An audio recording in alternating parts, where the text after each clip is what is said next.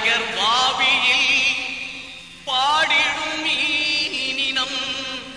உபதி நாமத்தை பாடுறது.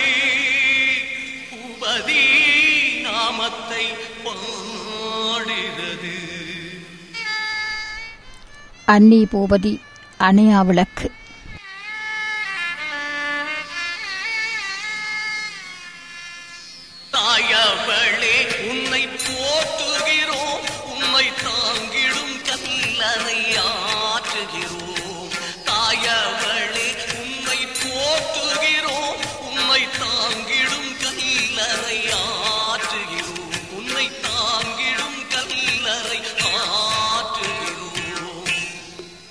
மட்டக்களப்பில் நகரின் பல பகுதிகளிலும் இந்திய படைகள் முகாம்கள் அமைத்து தங்கியிருந்து கொண்டு சொல்ல முடியாத கொடுமைகளை செய்தது.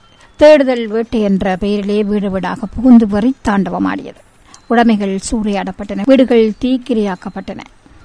சந்தேகத்துக்குரிய இளைஞர்கள் உடனடியாக சுட்டுக் கொல்லப்பட்டார்கள்.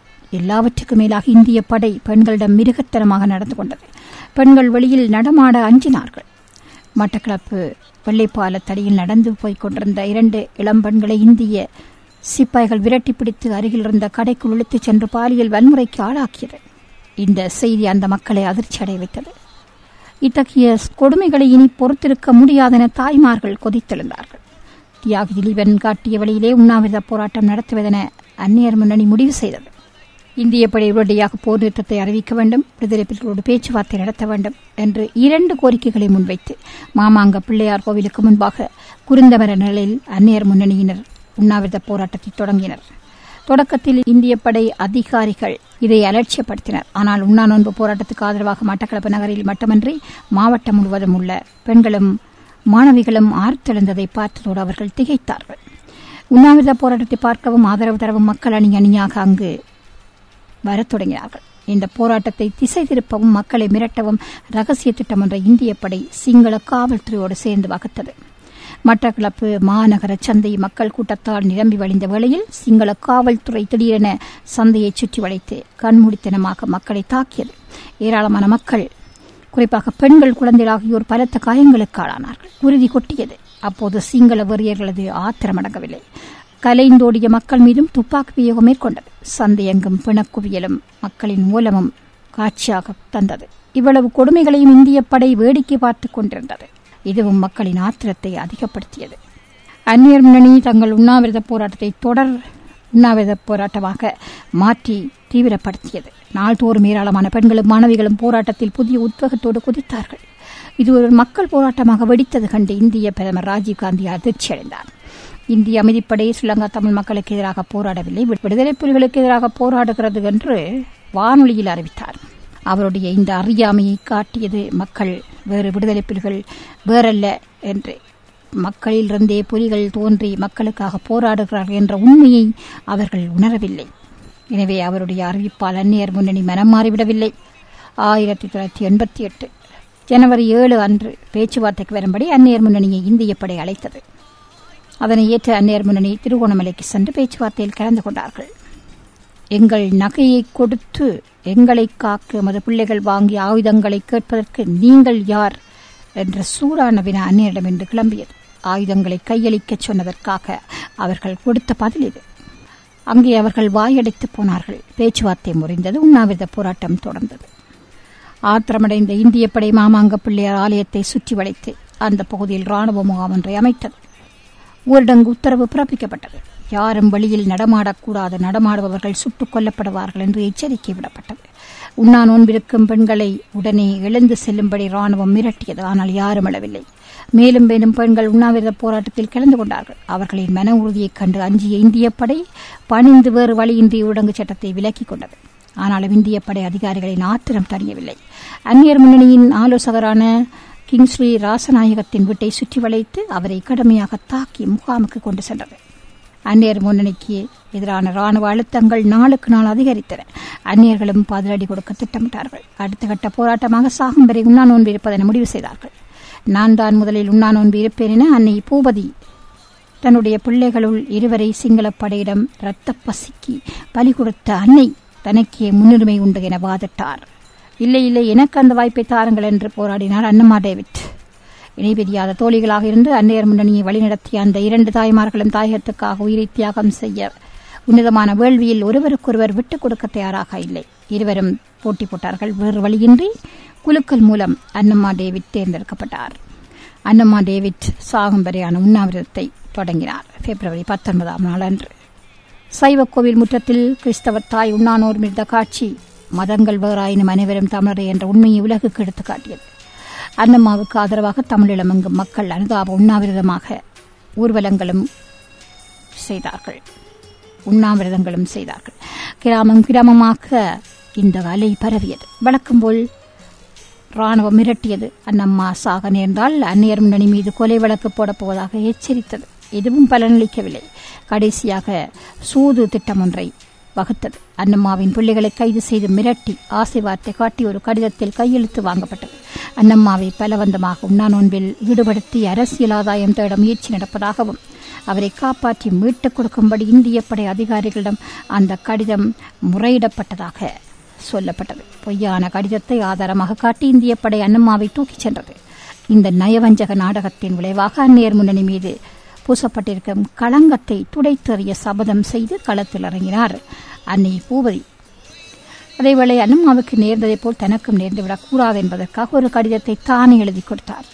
நான் எனது சுய விருப்பத்தின் பேரிலே எனது கோரிக்கை நிறைவேறும் வரை நான் நோன்பு இருக்கிறேன். நான் நினைவிழந்து போகும் நிலை ஏற்பட்டால் என்னுடைய கணவரோ அல்லது பிள்ளைகளோ உறவினர்களோ என்னை காப்பாற்றவோ தூக்கிச் செல்லவோ அனுமதிக்க கூடாது என மரண சாசனம் எழுதி அந்நியர் முன்னணியிடம் ஒப்படைத்துவிட்டு சாவை நோக்கி பயணத்தை அன்னை பூபதி தாய் தொடங்கினார்.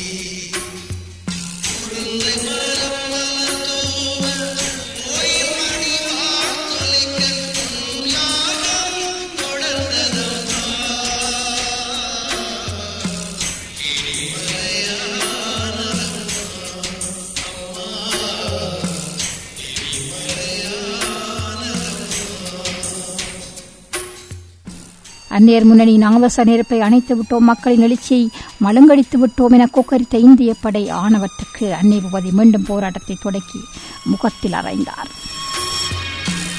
பதினெட்டு மூன்று. ஆயிரத்தி தொள்ளாயிரத்தி எண்பத்தி எட்டு அன்று அன்னை பூபதி இரு கரங்களையும் கூப்பியபடி மாமாங்க வீதியை வலம் வந்தபோது அலை கடலின மக்கள் திரண்டு இந்திய படைக்கு எதிராக முழக்கங்களை எழுப்பியது. அன்னை பூபதி மூட்டியதீ தமிழீழமெங்கும் பற்றி எரிந்தது. இந்திய படையை திரும்பிப் போ. அன்னை பூபதியை சாகடிக்காதே. புலிகளோடு பேசு தமிழீழத்தை சுடுகாடாக்காதே என்ற முழக்கங்கள் வானதர முழங்கின. மாணவ மாணவிகள் கொளுத்தும் வெயிலையும் கொளுத்தும் சாலையையும் பொருட்படுத்தாத அலை அலையாக அன்னை பூபதியை பார்க்க வந்தார்கள். அன்னை பூபதியின் கோரிக்கைகள் நிறைவேற்றும்படி தமிழமெங்கும் போராட்டங்கள் வெடித்தது. அலை வாரி இறைக்கும் எடிமலையின் வாயை எப்படி மூடுவது என்பது புரியாமல் இந்திய படை திகைத்தது திணறியது. ஆரியம்பதையிலிருந்து புறப்பட்டு வந்த அந்நேர் முன்னணி ஊர்வலத்தின் மீது இந்திய படை பாய்ந்து கண்மூடித்தனமாக தாக்கியது. தாய்மார்கள் படுகாயமடைந்தார்கள். ராணுவ வன்முறையை கண்டித்து மட்டக்களப்பு நகரில் வணிக நிறுவனங்கள் பாடசாலைகள் மூடப்பட்டன. முழு அளவிலான கடையெடுப்பு நடைபெற்றது. நிலைமை விபரீதமாக போய் கொண்டிருப்பதை பார்த்த ராணுவ அதிகாரிகள் மீண்டும் ஒரு சதி திட்டம் வகுத்தனர். உண்ணாநோன்பு பந்தலில் ஆயிரக்கணக்கான பெண்கள் கூடியிருந்து சர்வமத பக்தி பாடல்களை பாடிக்கொண்டிருந்தார்கள். அன்னை பூபதி மயங்கிய நிலையில் கிடந்தார். காண்போரின் உள்ளங்கள் உருகின. இந்திய படை அதிகாரி ஒருவர் ஓட்டமும் நடையுமாக உண்ணாநோன்பு பந்தலுக்கு வந்து அங்கிருந்து முக்கியமானவர்களிடம் ரகசியமாக மாற்று இயங்குகளைச் சேர்ந்தவர்கள். அன்னை போதி அம்மாவை தூக்கி போவதற்கு திட்டமிட்டுள்ளதாக தகவல் கிடைத்தது என்று கூறினார். இதன் மூலம் கூடியிருக்கும் கூட்டத்தினரிடையே குழப்பத்தையும் பீதியையும் பரப்ப திட்டமிட்ட அவர் அப்போது கூறினார் அப்படி. தாய்மார்கள் அன்னை பூபதியை சுற்றி வியூகம் அமைத்தார்கள். எங்கள் பிணத்தின் மீது ஏறி கடந்துதான் பூபதியை தொட முடியும் என்று முழங்கினார்கள். இராணுவத்தினர் வானை நோக்கி சுட்டார்கள். மக்கள் மத்தியில் அச்சத்தை ஏற்படுத்தி கலைந்தோடு செய்யவே இவ்வாறு செய்தார்கள். உன் துப்பாக்கி மிரட்டல்களுக்கெல்லாம் இந்த பூபதி அசையமாட்டாள் என்றார் அன்னை பூபதி.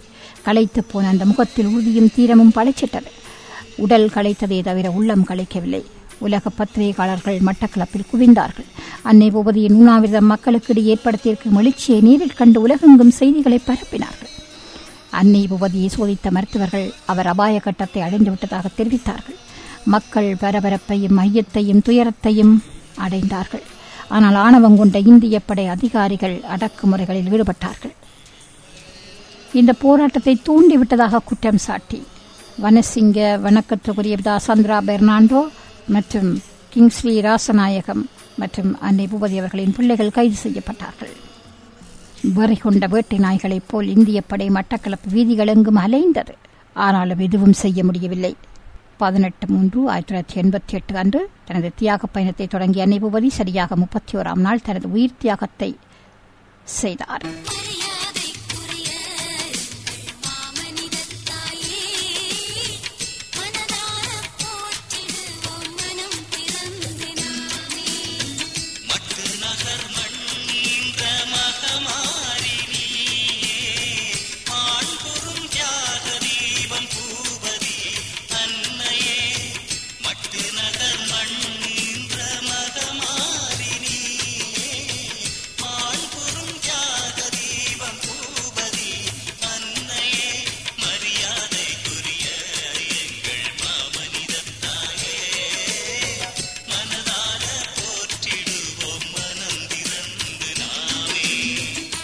தமிழீழமெங்கும் சோக வெள்ளத்தில் ஆழ்ந்தது.